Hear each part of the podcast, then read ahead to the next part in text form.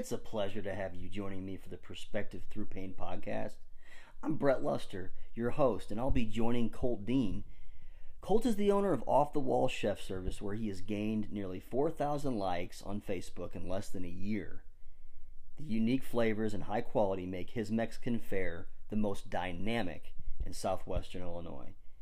Through a painful start, Colt learned the priceless gift of humility inspired by his wife. So take a siesta, kick back, and enjoy.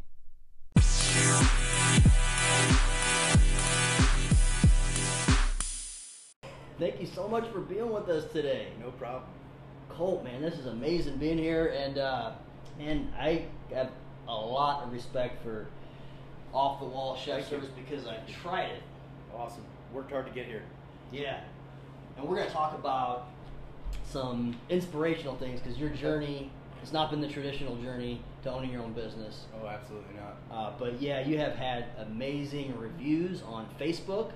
Uh, if anybody is looking for a great, unique burrito, anything Mexican oriented that's unique, you should try it out. It's in Benld, Absolutely. off the wall chef service. But hey, uh, Colt, can you tell me a little bit? Kind of tell me, tell me your story, how you started, and, and what propelled you to, to start this thing up. I got a job at Ponderosa when I was about 15. It was about a year after my mom died. And I uh, pretty much just looking for family, you know, like looking for extra money. Didn't really like school. My grades were terrible.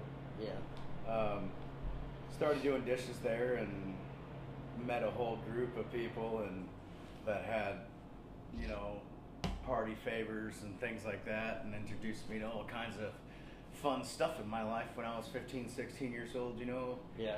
and uh, just kept on going from there and it was like, you know, holy crap, you know, this dude learns and he's real fast, you know, it's really hard to find in the kitchen. So then they moved me to the grill. Well, before you know it, you know, I was on all all you can eat steak night, just jamming, and you know, I really loved it then.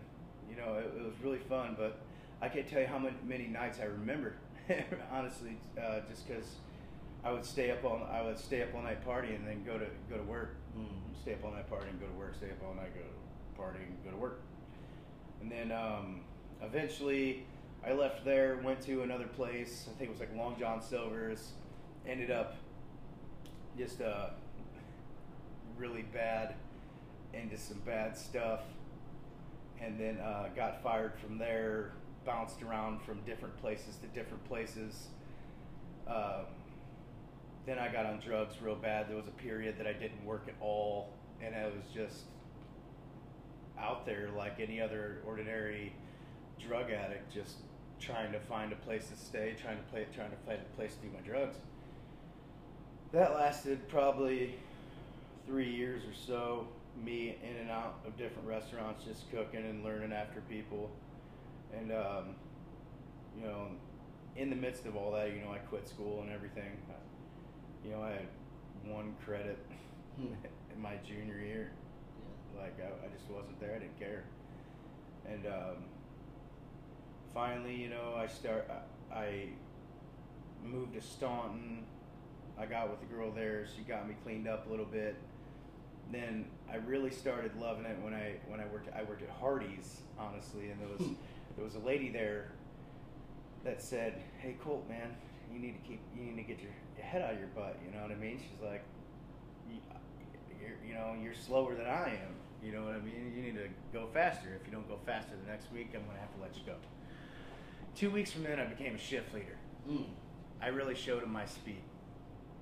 So that's where I get my my feet work, my my footwork from there, because I'm never letting anybody tell me I'm slow again. Then I uh, got on the drugs again, and relapsed once again, and um, it was off and on for about another year, and then I started working at like Joey's neighborhood restaurant. It, it, it was it's now the Asian Bistro in Staunton. It's back when um, Sam and Judy owned it. Yeah, I remember. You remember Sam and Judy? Well, Joey's, I remember Joey's. Yeah, well, Sam and Judy owned it, and Sam, Sam was a very good inspiration to me too. It was a uh, really great, great chef. Right then, he was actually um, in uh, in college you know, to get his degree, and I really respected that. Thought that was cool. You know, having no education from me. You know what I mean? Seeing somebody going out and get education and being such a good cook. I turned out to be really good there. I lost my job there. It really broke my heart because I didn't come in on one of their busiest days because I wasn't reliable. Because I was still partying all night. And um, finally, like, you know, I was dealing weed and stuff on the side. Like, Sorry. Uh, it's okay. yeah. Had to change my ringtone. But um, Busy man. Yeah, but uh, I was like dealing pot and stuff, and then I got busted with a lot of pot. And I moved completely out of town. I went to my uncle's house in like down south by Carbondale. Got off drugs, came back here, met a girl. She got pregnant with my kid, and then like my kid died. So, because she was doing bad stuff behind my back.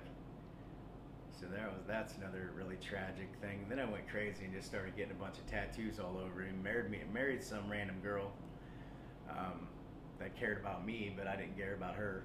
You know, like I really broke her heart, and that kind of sucks too. I don't like to do that to people no more. You know. And then that in the meantime, I was at the Ariston and I was going good. I got fired from there right real shortly after I got with my wife I'm with now, which is my inspiration to everything I do. And since that point, I have never I haven't touched a drug since. You've been clean for how many years? Um 13 now, probably 13 years of everything. I mean, I'll, I smoke pot, but it's legal. So I've been smoking that stuff since I was 8 years old. Yeah.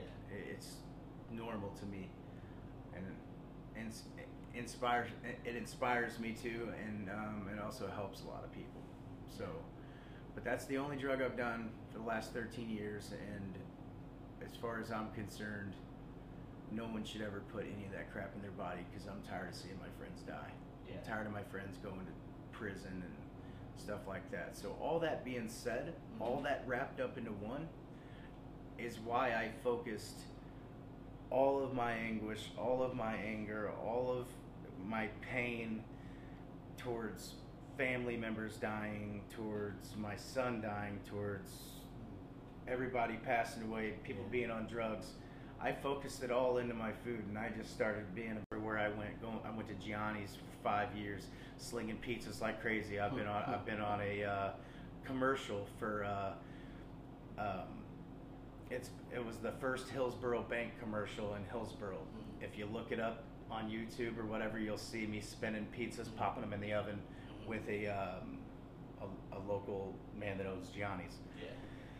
You know, and then I just been working, working, working. I bought this taco truck, and it's been smooth sailing from there. I mean, not really smooth, but I haven't had to work for anybody for over a year That's awesome. and I'm paying I'm paying a couple people now. They're under my payroll, and um, now it's me being the leader. And I'll tell you what, as many times as I uh, about the owners that I had and the responsibilities that I had and things like that, I really wish I could go back and just tell them all sorry for giving them grief because yeah. It is so hard finding good workers and it's so hard trying to keep up with their attitudes Yeah. your attitudes your daily life their Yeah. daily lives their daily bread Mhm. you know their their money they're making if i'm not making money they're not making money you know what i mean if i'm not making money they're not making money the business ain't making money so true. it ain't working Yeah. so like you got to care about all of that overall thing all of that you got to And you you care now. Yeah. I actually, big. I actually Back then care. you didn't care. I You didn't told care me about nothing. So tell me why. You said your wife is everything to you now. So so what was the turning point, and what really clicked it where you're like, man, I'm, I don't want this life anymore. Well, you know, me and her, uh, we met when she was like 14, and I was, uh, I was on some bad stuff back then, and then she moved away, and I met her again. So it was Mhm. almost like fate that I met her, and um, that's when I really started belie- believing in God again. you know, like maybe this is possible. I just met a really good girl. You know, she she has a daughter, beautiful daughter that I can help with, and um, just really focus on having a career and being a man. Well, we got together and we've been together ever since. And she supports me through everything. We've been through everything together. We built this this from the ground up. We bought that trailer out there. Uh, you know, I, I I potty trained her daughter while she was working. While I was looking for while I was looking for work out after the Ariston and after Timber Lakes closed down and things. Yeah. You know, um, you know, that little girl, my son, and my wife, truly my inspiration for why I never want to do another bad drug in my life ever again. It's Yeah. just that. It's it's love is the inspiration. If that was the one word to sum it up, it's love. I, I truly found someone that loves me for me, Yeah. and like uh, all these tattoos, she don't even see them. Mhm. That that's not me to her. You know what I mean? She don't judge me for no, nothing. Yeah. She reads me from the inside. So that to to sum it all up, man, love, love, love is love is all you need. Yeah. It's quote the Beatles, man. You know, like that's Let's- that's what it is. Let's go to something else too Yeah, that you touched on. You said, "I want to have my own business. I want to be Yeah. a man." Yeah. So tell me a little about that. You told me a little about before that growing up wasn't all that great, but you're not gonna sit around and cry about it. Yeah. So now tell me, what is real masculinity? My father wasn't around whenever I was growing up, and I saw him maybe five times. You know? Real So- masculinity to Yeah, me so is taking care of your family, Yeah. making sure that they have what they need when they need it, values, respect, showing your kids how to look a man in the eye and how to shake a proper hand and how to work for a living rather than trying to always ask for a handout. That's being a man. Yeah. That's being a man. Being the punk that I was was not being a man. Mm. So when I got with my wife finally, I felt like a man. I opened the door for her before we, you know, had our kids. I opened the door for her when we went on a date or so, so, and such. I sent her flowers. I did her thing, did things that a man would feel good to do for a woman. Mm. And uh, that's being a man, dude. Just loving, loving your family, making sure they don't go without, being there for them when they cry, when they when they need something, even when they don't need something. Maybe just try to push it out of them so they talk. You know, my mom's or, or my mom, my wife's mom died on Fourth of July a couple years ago. Man, if she wouldn't have had me, she'd have went nuts. Mm. I was. You got to be there for your family. That that's what. That's what it is being Yeah. a man to me. Do you feel like in all types of media, America, that there's a false story going out about what it means to be a man? You see a bunch of people just chasing Everybody- money at all costs. Everybody has an opinion. Everybody has an opinion. If I was greedy, if I was truly greedy, I would spend all of my family's money to go out there and try to put this this food on the map. I would go I would go sell everything. If I was based from greed. I have a really good product and when you try my product you'll know that I have a really good product. Yeah. But I'm not going about not being like that. I think it's petty to do too much at one time. To spend everything your family has and put a gamble on it. Would you put a would you put a gamble on your family? No, no. I'm not putting a gamble on my family. All. So that's that's that. I hope I answered your question correctly. Yeah. Yeah, I just I got ADHD real bad, so I go everywhere. So just kind of calm me down if I go that way. Yeah. You had you talked about your tattoos. Yeah. I love your tattoos. We're gonna talk a little more about Yeah. them too, but I mean, you can be you can be intense, and you can you have a very hard work ethic.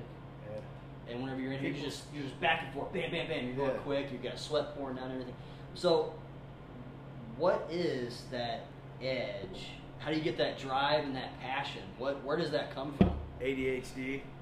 I can't sit down. It's hard for me to even to sit down and have this conversation with you. Like I'm usually talking while I'm going. Yeah. I just don't stop moving. I have to take uh, you know melatonin every night to sleep. Can't shut my brain off. My brain's always going. See, and for example. I got numerous books Yeah. on books on books Mhm. of just things. See, I've been I write little journals Yeah. of recipes, Mhm. what I have to do. Just it's almost like um, it's a random tomato sauce. You know, just different jots. My brain moves so fast. I have to write all this down, and it's um, it's not easy. you know, and I focus it by running back and forth, back and forth, back and forth, back and forth, back and forth, and just Yeah. keeping myself busy. That's what calms my ADHD down. I have to be running. If I'm not running, man, I'm dormant. Yeah. you know, just I can't, I can't do it. Can't sit still. Never been able to. I Yeah. can show you any report card I had, and it says can't sit still. Yeah. Always fidgets. Always taps on something. You know, I just I can't. I can't focus unless I'm running around, man. Yeah. You know, And a lot of people are always like that. thinking about something else. So, what would you say to a kid that doesn't have much purpose? They don't see their purpose in life. Okay, what would you say to that kid? Now you have your own business. You've had your business for how many ever months or years? Uh, three years I've owned the business. Three years. Yeah. One year I have been running my taco truck. This Mhm. year I got the taco shop. Yeah. Well, no. The question was, Yeah, what well, would I tell a That kid, a- yeah, who a has kid that's ha- ADHD or who that's having problems? having problems in school like that. First off, I would ask them what, what, what they think they're good at, what they get the most compliments on. And then once they told me that, I would tell them to focus on that and get better at that and excel at it. Because, you know, a, kid like that's going to have 20 million different ideas before he finds out actually what he's going to do.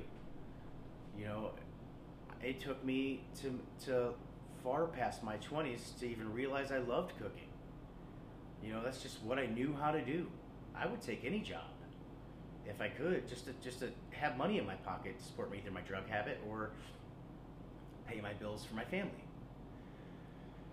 So I would probably tell that kid, you know, focus focus on what you're good at. Write things down so it isn't so overbearing in your head. Write things down. You know, that old Van Wilder movie or whatever he said, you know, write this down. You ever seen Van Wilder? I've seen. Yeah, he, well, he passes a book to to old guy and he says, you know, write this down.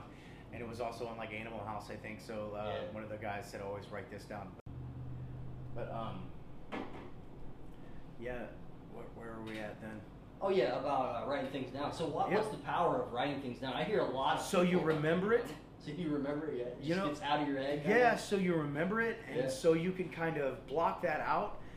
The way I deal with everything coming in my head, um, I watched, a- believe it or not, like a long time ago, I watched an infomercial about like a brain study or something, and they said with ADHD and ADD and things like that, you got to get to the point where you're putting different boxes in your head, and you're you're you're shoving like your anguish to that one, and you're shoving your your what happened in the past to that back one back there. So in, lock it up. You know what I mean? And then Yeah. put another box out, focus on that box, and then shuffle the boxes. I don't know if this sounds crazy, but that's how I do it. I shuffle categories in my head, Yeah. and I just try to focus on one thing. Mm-hmm. A lot of times it don't work, but uh, about ninety percent of the time it does for me. Yeah. Compartmentalizing. Yes. Different compartments. Yeah. and I have you know like no education, brother, none except for like up to seventh grade. You know, I I, I went to the seventh grade three different times because I didn't want to be there. Yeah. I just have to stir this real quick. Sure. But yeah, three different times because I didn't want to be there, and then they sent me to like a safety school. So, and then like as soon as I got through high school, I was really good at wrestling, but I really didn't care at that time either. Just wanted to be in kitchens, hang out with my friends, do all. I don't know, man.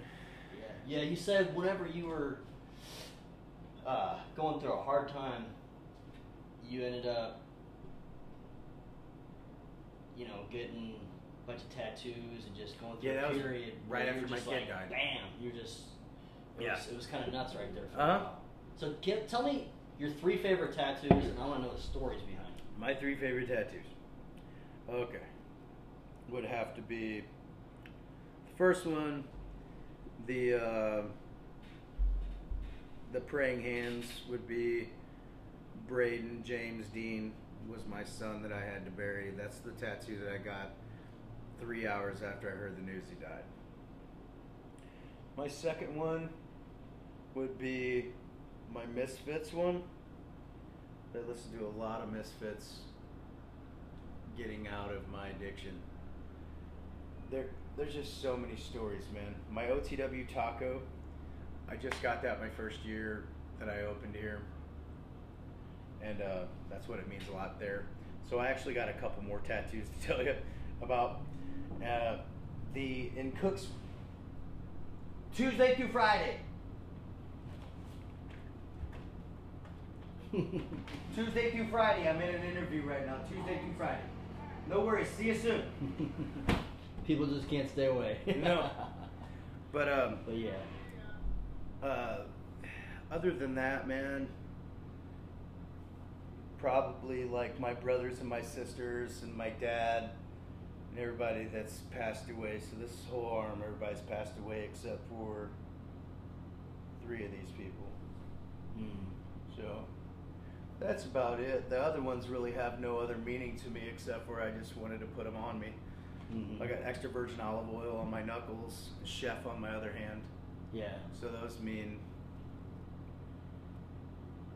what exactly what they mean, dude. Yeah. What they are, It means I'm a self-taught chef and Yeah. I use a lot of extra virgin olive oil. so you do things in an unconventional way. yeah, You're a unique individual, love it. and you're al- and you're also serving unique food. You can't Oh, get any food like that around here, this side of the river. I mean, even St. Louis, Mm. but we're only about 40 minutes from St. Louis, maybe, where, where we're interviewing at here in Benld, Illinois. So you do things unusually. Tell me about your unusual trips down to St. Louis, because most people would just get their food brought to them on a truck. So tell me why you do that, and then tell me a little about that experience. Well, um, we go to like the restaurant depot and local markets and things because I like to be able to know what I'm getting firsthand. I don't want other people to be handling my product or just, oh, well, they don't have ground beef or they don't have 80 20, so I'm just going to give them 73, whatever, blah, blah, blah. I don't want that to happen. I want to make my own decisions. You know, I want to see the ingredients. I want to smell the ingredients. I want to taste the ingredients. I want to look at them. I want to know how much I can get for how much, and um, just I want to be picking out my own produce, my own meats. I want to see if my my brisket has enough marbling in it, or if my chicken smells good before they bring it to me, or if it's cold enough. I want to be able to control my own temperatures. I want to make sure that people get good quality fresh food. And uh, that's why I go down to St. Louis. We go once a week, and um, then other than that, you know, I'll go to like Randy's Market if I run out of something, or other than that, I, I shop local. You have to shop local. I, I, I love this town. Uh, Benld's a really good town. Does my taco shop need to be in a bigger town? Yes, it does. But this is what I could afford right now Mhm. this was starting off your own business you have to start small and you have to you have to think big but work small does that Mhm. make sense yeah, like i got a really big dream but it's not going to happen overnight right. it's not about the fast dollar it's about the slow nickel Mm. and that's the way that's the way i go about things i gotta i gotta start small i want to get my name out there so big that maybe somebody will back me maybe that somebody will um, believe in me one day so i know i believe in my workers What's your biggest dream I regarding want- this business, family? What's your biggest dream? I want to make OTW really big and um, the whole concept, and I want to have a few of them around here.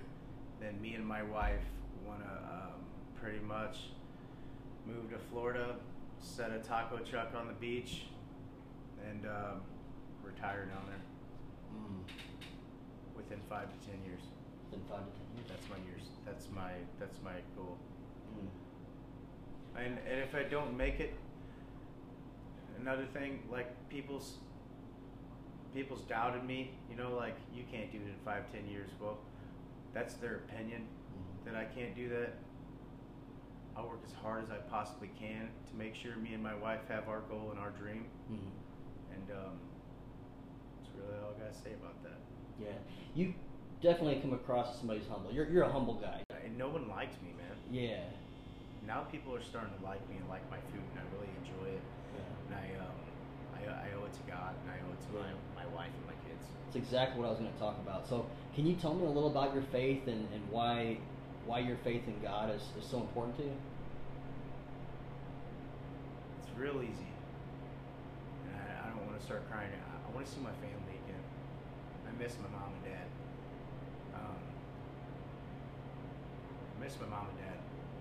I want to see them again and walking in fire like I have been all my life is not a good way to go see my mother and father. So, um, and my child and my grandma and friends that have passed away. That's why I believe in the Lord, and I believe in the, I believe the Lord can giveth, and I believe the Lord can get taketh away, and that's been said so many times that it's almost like I'm blaspheming, but I'm not. I, it, it, it's the truth. Just because God throws you a curveball don't mean He's not to throw whipped cream on it later. You know, just roll with the punches and breathe. There's no reason to take your own life. There's no reason to take drugs because of it. All you have to do is just keep rolling. That's why every time, every time I'll see you, usually I say rock and roll and God bless. Because I always want you to keep rolling. One foot forward, keep going. You always got to keep going. Thank you, thank you, thank you for joining us for the Perspective Through Pain podcast. Now, please share this content with your friends so that it can reach more and more people. Really appreciate you. Have a wonderful day.